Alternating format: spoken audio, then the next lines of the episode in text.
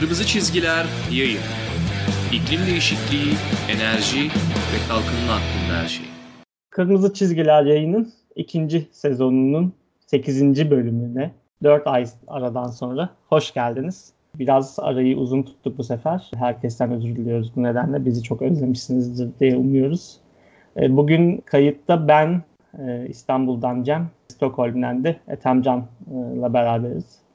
E, artık ikimiz bir bölüm kaydedelim dedik. Ethemcan merhaba. Merhaba Cem, selam. Nasıl gidiyor, nasılsın? Vallahi iyiyim. İşte sıcak hava dalgasının buraya ulaşmasını bekliyoruz. Ha, size daha ulaşmadı. Bize daha ulaşmadı. Avrupa'yı yakıp kavuruyor ama bize daha ulaşmadı. Kuzey enlemler tabii çok güzel. Ee, serin püfür püfür esiyordur orası Püfür şimdi. püfür esiyor yukarıdan. Herkes İskandinavya'ya bekliyor. Buradan teyit geçiyor.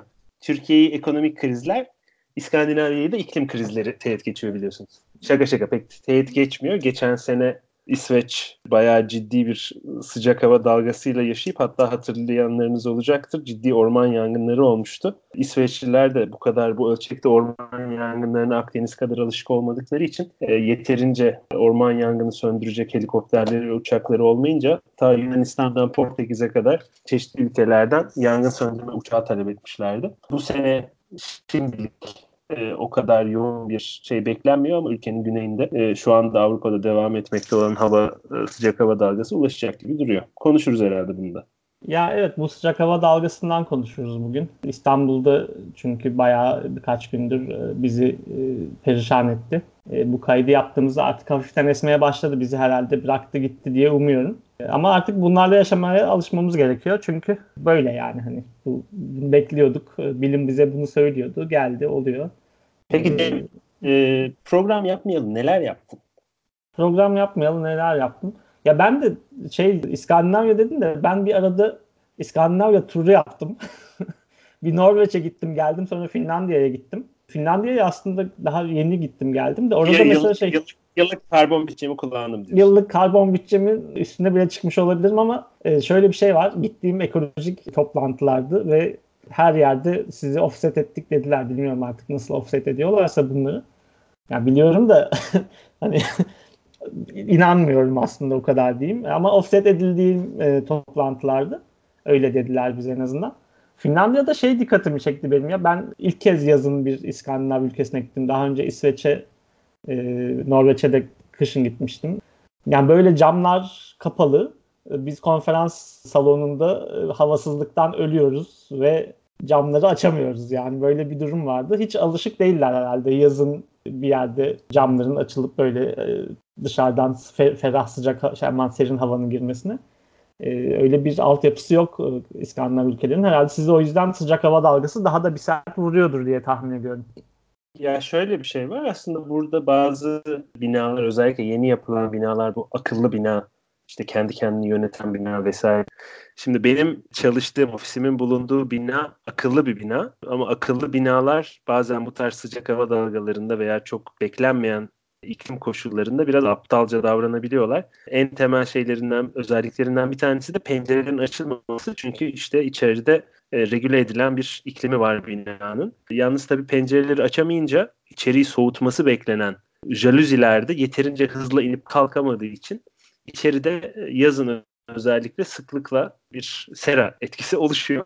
E, kimse çalışamıyor. Kimse de zaten işe de gitmiyor. E, böylelikle belki de verimden düşürerek Jevons paradoksu yoluyla e, insanların çalışma saatini azaltarak belki de iklime olan etkimizi azaltmış oluyoruz. Şaka bir yana e, İskandinavya'nın da aslında iklim değişikliğine uyum için çok hazırlıklı olduğu söylenemez herhalde.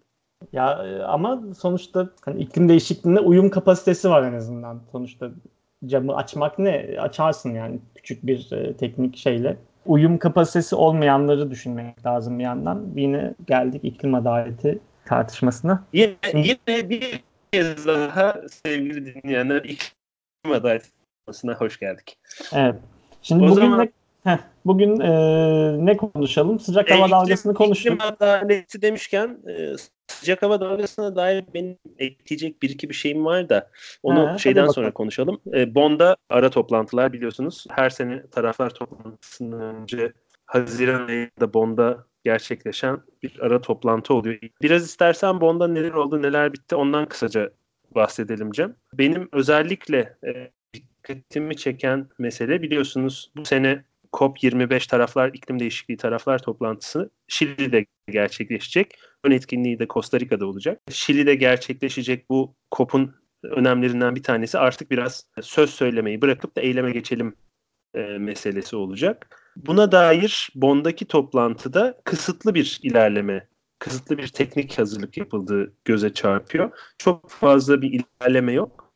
Ama birkaç çarpıcı nokta var. Çarpıcı noktalardan bir tanesi bir sonraki COP'un yani COP26'nın 2020 yılındaki COP26'nın İngiltere ve İtalya'nın ortak ev sahipliğinde gerçekleşeceği e, artık kesinleşmiş durumda. İngiltere e, ev sahipliği yapacak, İtalya'da ön etkinliğe ev sahipliği yapacak gibi duruyor. Yalnız Bond'daki müzakerelerin, görüşmelerin başında Türkiye e, bu daha önceden sıklıkla ve ısrarla belirttiği COP26'ya 2020'de Antalya'da ev sahipliği yapma inisiyatifini, e, bu e, iradesini geri çekmediği için, geri çekmeme iradesi gösterdiği için öyle diyelim. Biraz açıkçası orada bir çalkantı yaşanmış durumdaydı. Başka bir çalkantı da Suudi Arabistan yüzünden evet, yaşandı. Suudi Arabistan, Suudi evet. Hükümetler Arası İklim Değişikliği Paneli'nin bir buçuk derece raporunu tamamen müzakere süreçlerinden neredeyse anlamsızlaştıracak bazı adımlar attı müzakereleri biraz sürüncemeye soktu bu anlamda. Bu şunun için de önemli. Biliyorsunuz bu yıl sonunda IPCC'den, Hükümetler Arası İklim Değişikliği Paneli'nden iki önemli rapor daha bekleniyor. Bunlardan bir tanesi arazi kullanımı üzerine, diğeri de okyanuslar e, ve buzullar üzerine. Bu iki rapor da özellikle Şili dönem başkanlığı tarafından nasıl karşılanacak, müzakerelerin içerisinde nasıl konumlandırılacak e, bunlar önemli süreçler. Yani esas temel biz kaliteli bilimin e, hakem sürecinden geçmiş, uluslararası meşruiyeti olan, sağlam ayakları yere basan bilimin iklim değişikliği müzakerelerini nasıl yönlendireceği, nasıl şekillendireceği, nasıl gitmemiz gereken yönü gösterip gösteremeyeceği, bu yönü tayin edip edemeyeceği meselesi. Hazır bundan bahsetmişken bir ufak parantez de açayım çünkü bugün bu biraz sinirimi de bozdu diyeceğim. Türkiye'de aslında iklim e, yayılmasını başını çekmesi gereken e, bazı gruplar var, bazı kesimler var. Bu insanların çok daha fazla insan yetiştirip çok daha fazla bu alanda alan açması gerekirken kendileri belki bir adım geri yatıp başka daha gençleri farklı alanlardan, farklı disiplinlerden insanları öne ittirmeleri gerekirken aslında bunu yapmak yerine e, takkekülah kavgasına girişmiş olmalarını hayretle karşılıyorum ne yazık ki. Bond'a Suudi Arabistan'ın pozisyonu çok enteresandı gerçekten. Bütün e, bu SAPS'ta boyunca yani technical ve scientific e, subsidiary body boyunca sadece bir buçuk derece raporunu dışarı çıkan haberlerde hem informal hem de formal toplantılar bir buçuk derece raporunu kötülemek için çalıştılar. İşin garibi yani karşılarında duran kimse olmadı. Hatta işte şu anda neredeyse savaşa girecekleri Hürmüz Boğazı'ndaki gemiler nedeniyle İran ne bileyim başka bir yerde Amerika'nın e, savaştığı veya do, dolaylı olarak savaştığı Venezuela gibi başka e, petro state'lerden de destek gördüler birazcık hani e, onunla ilgili e, biraz e, haberler çıktı ortaya. En sonunda da Substat'ta neredeyse hiçbir şey çıkmadı şeyle ilgili. Bir buçuk derece raporuyla ilgili. Hani çok ya bu beni şöyle e, birazcık e, üzüyor. Çünkü hani biz hala bilimin e, yol göster bilim yol gösterebilecek mi falan diyorsun da bilim yol gösteriyor aslında. Yani bu şey değil. Artık bu tartışması falan yok. Var yani hani böyle bir şey ve oluyor. İnsanlar neden oluyor? Geçmişte yaptıkları projeksiyonlar şimdi doğru çıkıyor ve hala gelecekteki projeksiyonları sorguluyoruz falan. E, bu artık oyalamaktan başka hiçbir şey değil.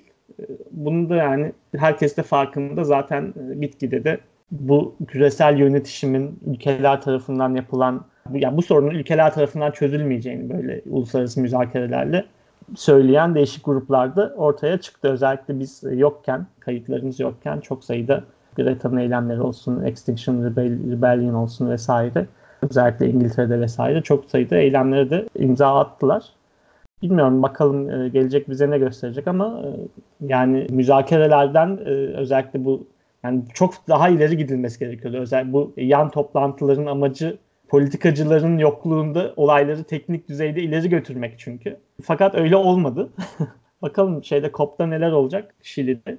E, pek de beklenen bir şekilde gidilmiyor oraya. E, yani bu diyor. şeyi söylemek lazım. IPCC'nin bir buçuk derece raporunun mevcut bilimin en iyisi olduğu öngörüsü ışığında bu müzakerelere yol vermesi, yol göstermesi, yol tayin etmesi beklenir. Bunun olduğunu maalesef göremiyoruz.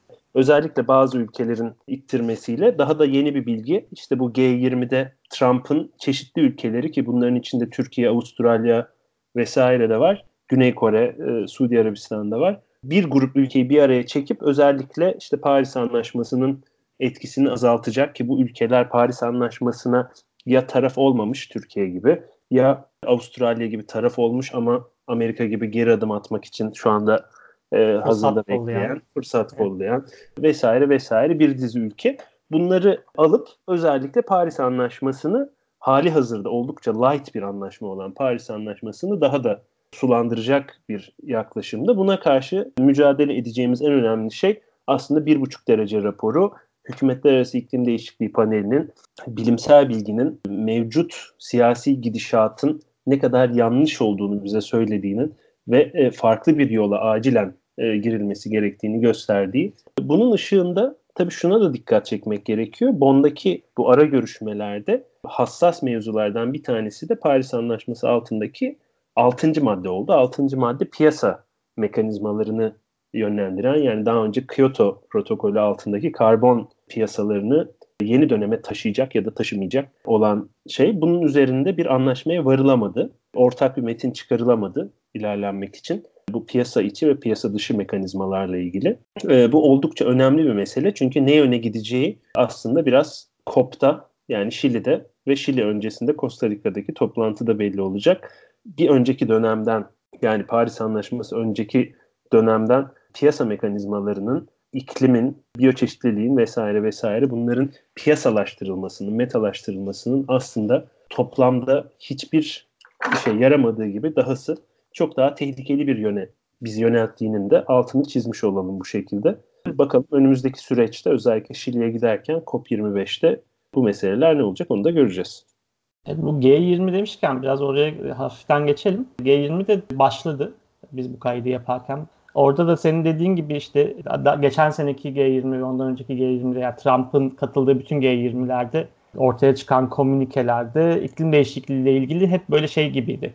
Yani bir 19 ülke e, ya daha doğrusu 18 ülke ve Avrupa Birliği iklim değişikliği ile ilgili böyle iyi temenniler Paris Anlaşması'nı uygulayacağız falan diyorlar. Sonra Amerika'nın bir maddesi var. E, Amerika ama işte çekilecek gibiydi. Öyle çıkmıştı geçen sene yanlış hatırlamıyorsam. Bu sene şey dedikodu şöyle. Japonya özellikle ABD'nin ve Trump'ın bu ticaret yaptırımları biz işte vergi koyacağız vesaire vesaire tehditleri nedeniyle Trump'ı çok da üzmek istemiyorlarmış anladığım kadarıyla ve e, bu Paris Anlaşması ile ilgili maddeyi de biraz böyle yine çok e, içi boş light bir şekilde dizayn etmişler şu anda ilk draftta.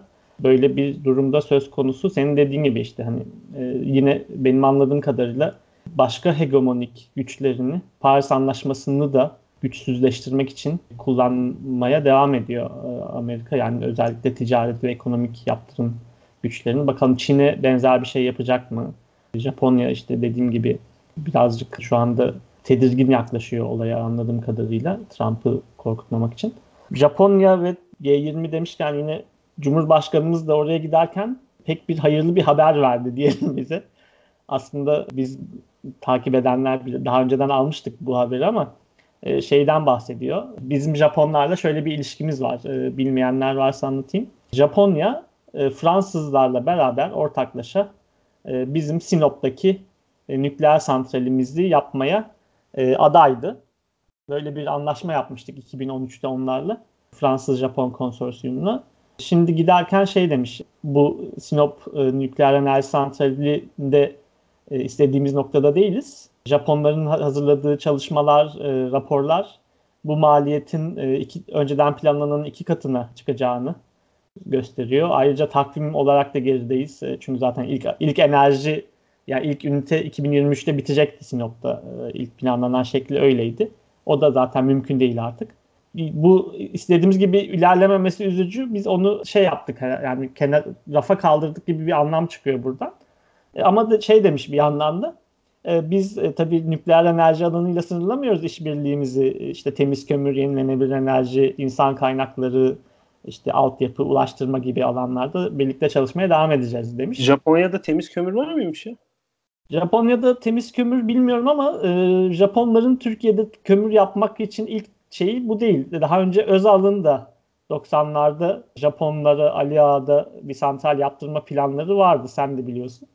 E, arşivcilik. Ben, ben de biliyorum. O konuyla ilgili bir kitap bölümü yazdık çünkü. O yazdık çıkacak. değil mi? çıkacak inşallah önümüzdeki ay. Hadi bakalım. Bunu da yaptık evet. Arada biz tatil, yani tatil yapmadık dinleyenlerimize de böyle söyleyelim. Ee, yeni şeylerle geliyoruz. Ee, ha, şunu şunu hazır kömür dedik, Japonya dedik vesaire vesaire e, güzel bir haber var. Genelde bu podcast'te yani bu, biz evet. kötü haberler veriyoruz ama Eskişehir'deki Niye canım e, az önce iyi haber vermiştin. Evet o da iyi. Evet, Sinop, yani. evet Sinop'taki planlar iptal o da iyi, iyi haber.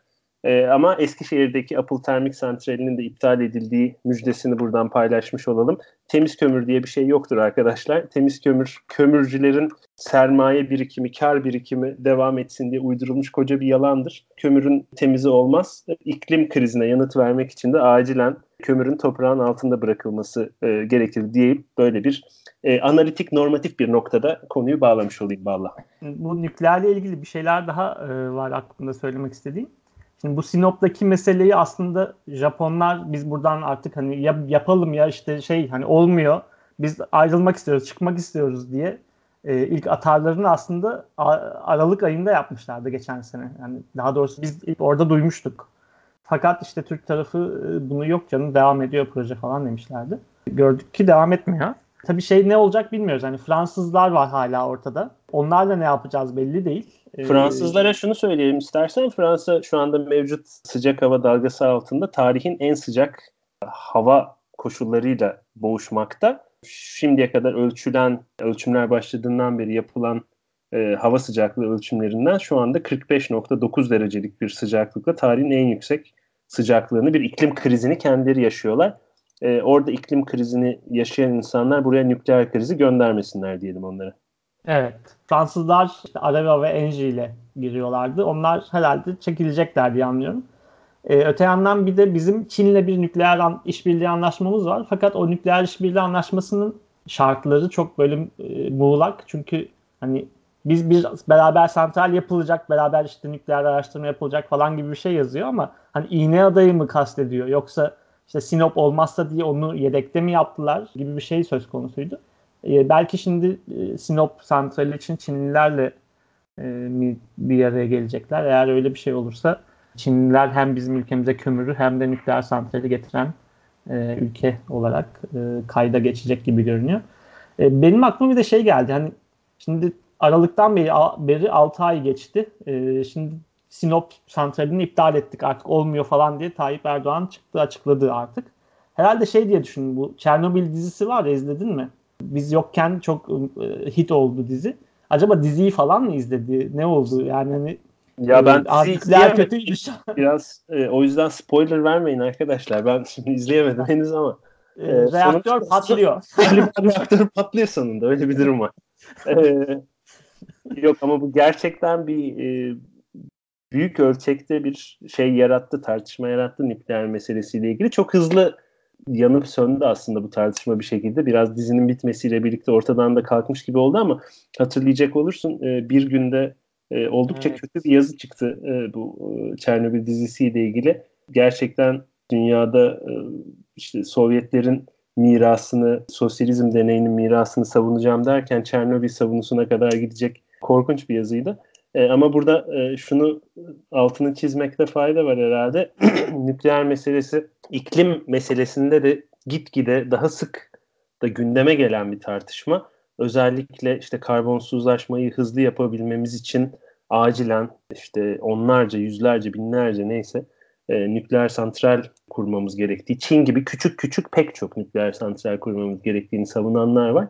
Bunlara karşı nükleer e, enerjinin tehlikelerini de bunların uzun dönemli aslında kitleme, lock-in dediğimiz teknoloji olarak kitleme, dışa bağımlılığı azaltmak yerine arttırma, e, keza Rusya Akkuyu örneğinde bunu çok net olarak görüyoruz gibi boyutlarından da bahsetmek lazım ki hiç çözülemeyen atık e, meselesine hiç girmiyorum bile burada.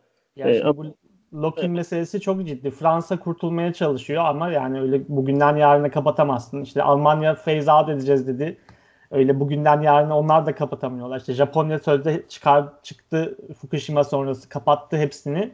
E, ama hep bir, bir kısmını tekrar açmak zorunda kaldı. Çünkü zaten hani nükleer santral varsa e, illaki en yavaş şeyinde bile orada bir nükleer madde atık onu sizin e, maintain etmeniz gerekiyor. Yani onu korumanız gerekiyor. Böyle bir lock-in'e kilitlenmeye sebep oluyor hakikaten.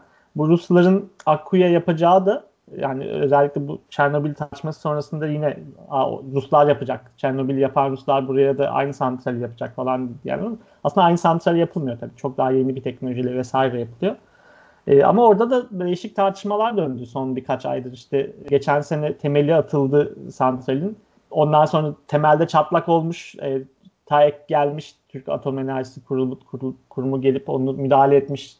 Kırılmış temel tekrar yapılmış. Sonra tekrar çatlak çıkmış diye dedikodular çıktı. Bunu şirket reddetti ama böyle haberler de çıktı. Hani bir de orada öyle bir sıkıntı var. Akkuyu'da Ruslar e, bir nükleer santral yapıyorlar bize. Bakalım sonumuz hayrola şeklinde gidiyoruz.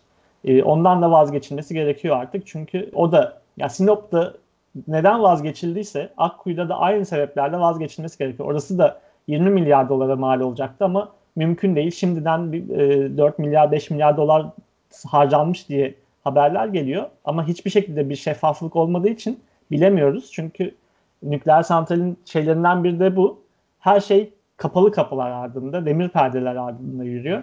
E, yani sözde çok şeffaf olması gereken, en şeffaf olması gereken e, sektör ama değil. E, biz ne kadar para harcandığını bilmiyoruz. Şimdi daha birinci reaktörün temeli daha yeni bitti diye haber çıktı. Daha temeli bitirdik diye daha bir ay önce haber çıktı.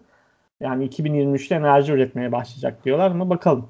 E, bence o e, yetişmeyecek, olmayacak. E, boşuna Burada para harcanıyor oraya. Belki e, bizi yeni dinlemeye başlamış olanlar olabilir. Genelde bizi dinleyenler aslında e, bizi uzun süredir bu podcast'ı takip eden arkadaşlar, bizi sosyal medyadan veya birebirden e, tanıyan arkadaşlar bir kısmı. Ama şunu söylemekte fayda var. Bizim podcast'imiz öyle tarafsız bir podcast değil. E, genel olarak alayına isyan, alayına isyan inadına Ankara gücü olarak tanımladığımız podcast. Aşırı atarlı giderli değil miyiz? Aşırı ya, atarlı giderli. Mıydık? aşırı atarlı giderli podcast'imizde tabii ki nükleere karşıyız. Tabii ki iklim krizini durdurmak için bu tarz e, çözümlerin sahte çözümler olduğunu tekrarla ve ısrarla söylüyoruz burada. E, o yüzden de e, bazen sosyal medyada her konuyu bilirlerle atışıyoruz. Aslında bunlarla da vakit kaybetmememiz gerekiyor herhalde. Bir taraftan onun da altını çizmiş evet, Boşuna konuşuyoruz belki değil mi? Yani ne bileyim ben tekrar tekrar konuşuyoruz gibi geliyor ama e, böyle bir şey var evet. Biz sevmiyoruz nükleeri, kömürü. E, ben son zamanlarda rüzgarda da karşıyım biraz da daha sessizce söylüyorum. onu, biraz, onu, onu şimdi, daha dur bir dakika. Şimdi, şimdi Cem Avrupa e, Ekolojik Ekonomi Topluluğu'nun işte bu Finlandiya'daki konferansında rüzgar santrallerine karşı muhalefetle ilgili bir e, bildiri sundu. Yeni geldi onu iyice bir hakemli makaleye çevirsin de o zaman kavgasını burada Aha. bilahare veririz. Evet. Bilahare bir programımızda önümüzdeki programlardan birinde onu yaparız. Ama hazır rüzgar santrali demişken rüzgar santrallerinin biliyorsun en temel bunlara muhalefet edilen argümanlardan bir tanesi kuşlar meselesi. Ee, işte kuşları öldürdüğü göç yolları üzerinde falan filan. Bugün olan başka bir mevzu ee, yeni İstanbul Havalimanı'nda, üçüncü havalimanı diyoruz ama aslında de facto olarak İstanbul'un birinci havalimanı olmuş olan yeni e, Büyük İstanbul Havalimanı'nda bir İstanbul-Antalya uçuşunun kuş sürüsüne çarpmak sebebiyle yere inmek zorunda kaldı ve uçakların havalanamadığı gibi bir durum gerçekleşmiş durumda. Tabii götürüp de eğer bir havalimanını e, kuş göç yolları üzerine e, yaparsanız olacağı budur. Sırf inat yüzünden hem İstanbul'un hem doğal yaşamın e, hem bölgenin ciddi şekilde bir yıkım karşı karşıya olduğunun, o yıkımın çoktan başlamış olduğunun altını çizmiş olalım. Buradan da bu konuyu ısrarla dile getirmiş olan Kuzey Ormanları Savunması'nın 3. Havalimanı raporu e, yazarlarına da selam etmiş olalım. İlgilenenler internette bulabilirler bu raporu. Evet, biz 3. havalimanına da karşıyız. o konuda da tarafsız. Yani biz bunlar bunlar, e, bunlar istemezlikçiler. İstemezlikçiliğimizi üzerimize bir kalkan gibi. Peki ne yapalım Metemcan? Peki peki peki ne ne yapmalı? Evet, Lenin'den beri cevabını vermeyi heyecanla beklediğimiz bu soru ne yapmalı? Vallahi Ya- bence bence Goy Goy'a son vermeli. Yok yok Goy Goy'a son vermemeli. Goy Goy aynen böyle devam etmeli. Ya şey e, Degrowth'ta diyorlar ya şey conviviality'yi bence zaten Türkçe'ye goy goy diye çevirmek gerek. Biz şey ne diye çeviriyoruz? E, böyle e, şenliklilik diyoruz. Şenliklilik diyoruz. ona. Evet ama bence goy goy yani. Onun daha Türkçesi daha güzel. E, goy goy diye çevirmek lazım. Yani alternatif mevcut. Sürdürülebilir planlı küçülme diye uzun uzun çevirdiğimiz. Peki programı kapatmadan önce Hı. e, madem goy goy dedik e, o zaman ben seni İstanbul seçimlerine götüreyim ya. Aa, hadi yerel, bakalım. ye- yerel seçimlerde iklim konuşmadan bir yerel seçim yaptık. Ne dersin Cem? Ya halbuki bir şey söyleyeceğim. Bu konuda da değişik şeyler oldu. Yani girişimler oldu. 350 Türkiye'nin iklim için kentler diye girişimi oldu. Öncesinde yine iklim için mesela ben Tema'nınkini biliyorum. Onlar yine iklim ve başka çevre meselelerini gündeme alan yerel yönetimlere bir çağrı yaptılar falan. Biz ama evet ne- nedense hiç onları konuşmadık. Yani İmamoğlu da hala işte şeyle bir şeyler yapmakla, inşa etmekle falan bizi bize vaatler sunuyor. Halbuki bir şeyleri yıkmakla artık vaat yapması lazım. Betondan kurtarması lazım şehri. Yani bu, dün bugün yaşanmıyordu yani şehirde dışarıda yürünmüyordu. E, aşağıdan sı- sıcak hava çıkıyordu üz- üstümüze yani. E, her taraftan sıcak hava o bombardımanına uğruyorduk. E, kötüydü yani bunu artık şehrin bu sıcak hava e, adaları, sıcaklık adaları dediğimiz, e, ısı adaları dediğimiz şeyden kurtarılması lazım. Bununla ilgili hiçbir e, id- iddia, talep, e, yani talep de olmadı doğru düzgün işte. Yani birkaç tane sivil toplum kuruluşu dışında yerelden, halktan gelen böyle bir talep de yok. Ben onu da anlamıyorum. Ya şunu söylemek Ya, lazım. Belki tabii İmamoğlu çok zorlu bir süreçten gelerek çok büyük haksızlıkların, adaletsizliklerin yaşandığı bir süreçten gelerek yeniden başkan seçildi. Ee, ciddi bir e, halk kitlesiyle, ciddi bir koalisyonla öyle diyelim. e, toplumun pek çok kesiminin bu adaletsizliğe karşı durup bir e, politik fırsatı değerlendirmesiyle bir araya gelmesiyle adaletsizliğe karşı yeniden seçildi. E, bu noktaya kadar belki Türkiye'nin güncel yakıcı siyasi meseleleri iklim krizi gibi şehirde birincil ve öncelikli olarak gözlemlenen e, bu meselelerin belki önünü bir nebze olsun kesmiş olabilir ki bu bile aslında çok kabul edilebilir bir bahane değil ama en azından başkan seçildikten sonra çok hızla e, Ekrem İmamoğlu'nun, onun etrafındaki insanların, danışmanlarının vesaire vesaire acilen iklim kriziyle ilgili İstanbul'un ne yapacağı, iklim krizine İstanbul'un nasıl hazırlanacağı konusunda harekete geçmesi ve bu konuda bir tavır beyan etmesini beklemek herhalde bizim de hakkımız diye düşünüyorum. Tüm İstanbulluların hakkı. Bunun ötesinde tabii benzer el değiştiren, yerel yönetimleri el değiştiren bütün şehirlerde Ankara'sı, İzmir'i vesaire vesaire acilen iklim krizine bir yanıt vermek için harekete geçirilmesi gerekiyor. Bugün sabah gördüm Tunç Soyer e, İkley'nin e, bir etkinliğinde işte İzmir'de Evet, Bond'da. Diren- Bond, Evet, Bond'da e, İzmir'de dirençlilik, iklim değişikliğine hazırlık vesaire vesaire gibi bazı e, laflar etmiş, konuşmalar yapmış. Bunlar çok önemli ama tabii sadece laftan öteye geçilip bunların somut aksiyona döndüğünü e, görmek isteriz. Örneğin İzmir'in iklim değişikliği ile ilgili somut elle tutulur hedefleri nelerdir?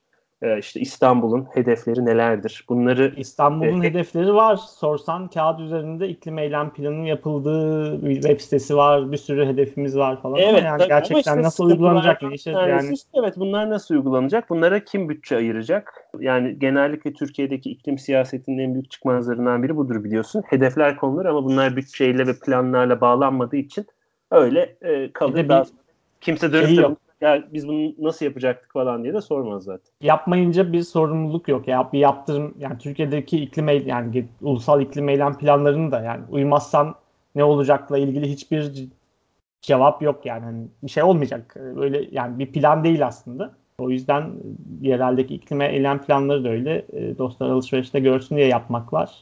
Ki birçok şehir öyle yapıyor. Ya da gerçekten yani çok basit bazı şeyler var. Onları yapmak lazım en azından ama Neyse evet uzun süredir konuşmuyorduk. İçimizi döktük bu konularda. İyi oldu tekrar kayıt yapmamız ya. Yeniden başladık. Sahalara geri dönüyoruz. Bizi izlemeye devam edin mi diyeceğim. Yok bizi dinlemeye devam edin. Din- dinlemeye devam edin. Aslında e, videolu yapsak mı ya bir gün? Bazen Bir- çünkü belki, belki belki sürpriz yapar bir günde YouTube'undan video yaparız. sarkastik falan konuştuğumuzda ciddi sanırım ya yüz ifademiz görülse fena olmaz sanki. Neyse. Ben yani bir yandan kötü de Önce- olabilir. ön- ben ön- çirkin ön- bir insanım çünkü görmek istemeyebilir Ya insan. ön- önce e, düzenli olarak podcast'ini yap da yavrum ondan sonra vlogger olursun. Ya teknolojiye uyum sağlamaya çalışıyoruz burada. Hemen önümüze taş konuyor. Genç nesli girişimcilik ruhu böyle böyle. Neyse evet. Geyiğe son veriyoruz. Ee, Bugünlük bu kadar diyelim. Ee, Bizi dinlediğiniz için çok teşekkürler. Ee, İnşallah yakın zamanda tekrar görüşmek üzere. Bir sonraki programda görüşürüz. Hoşçakalın.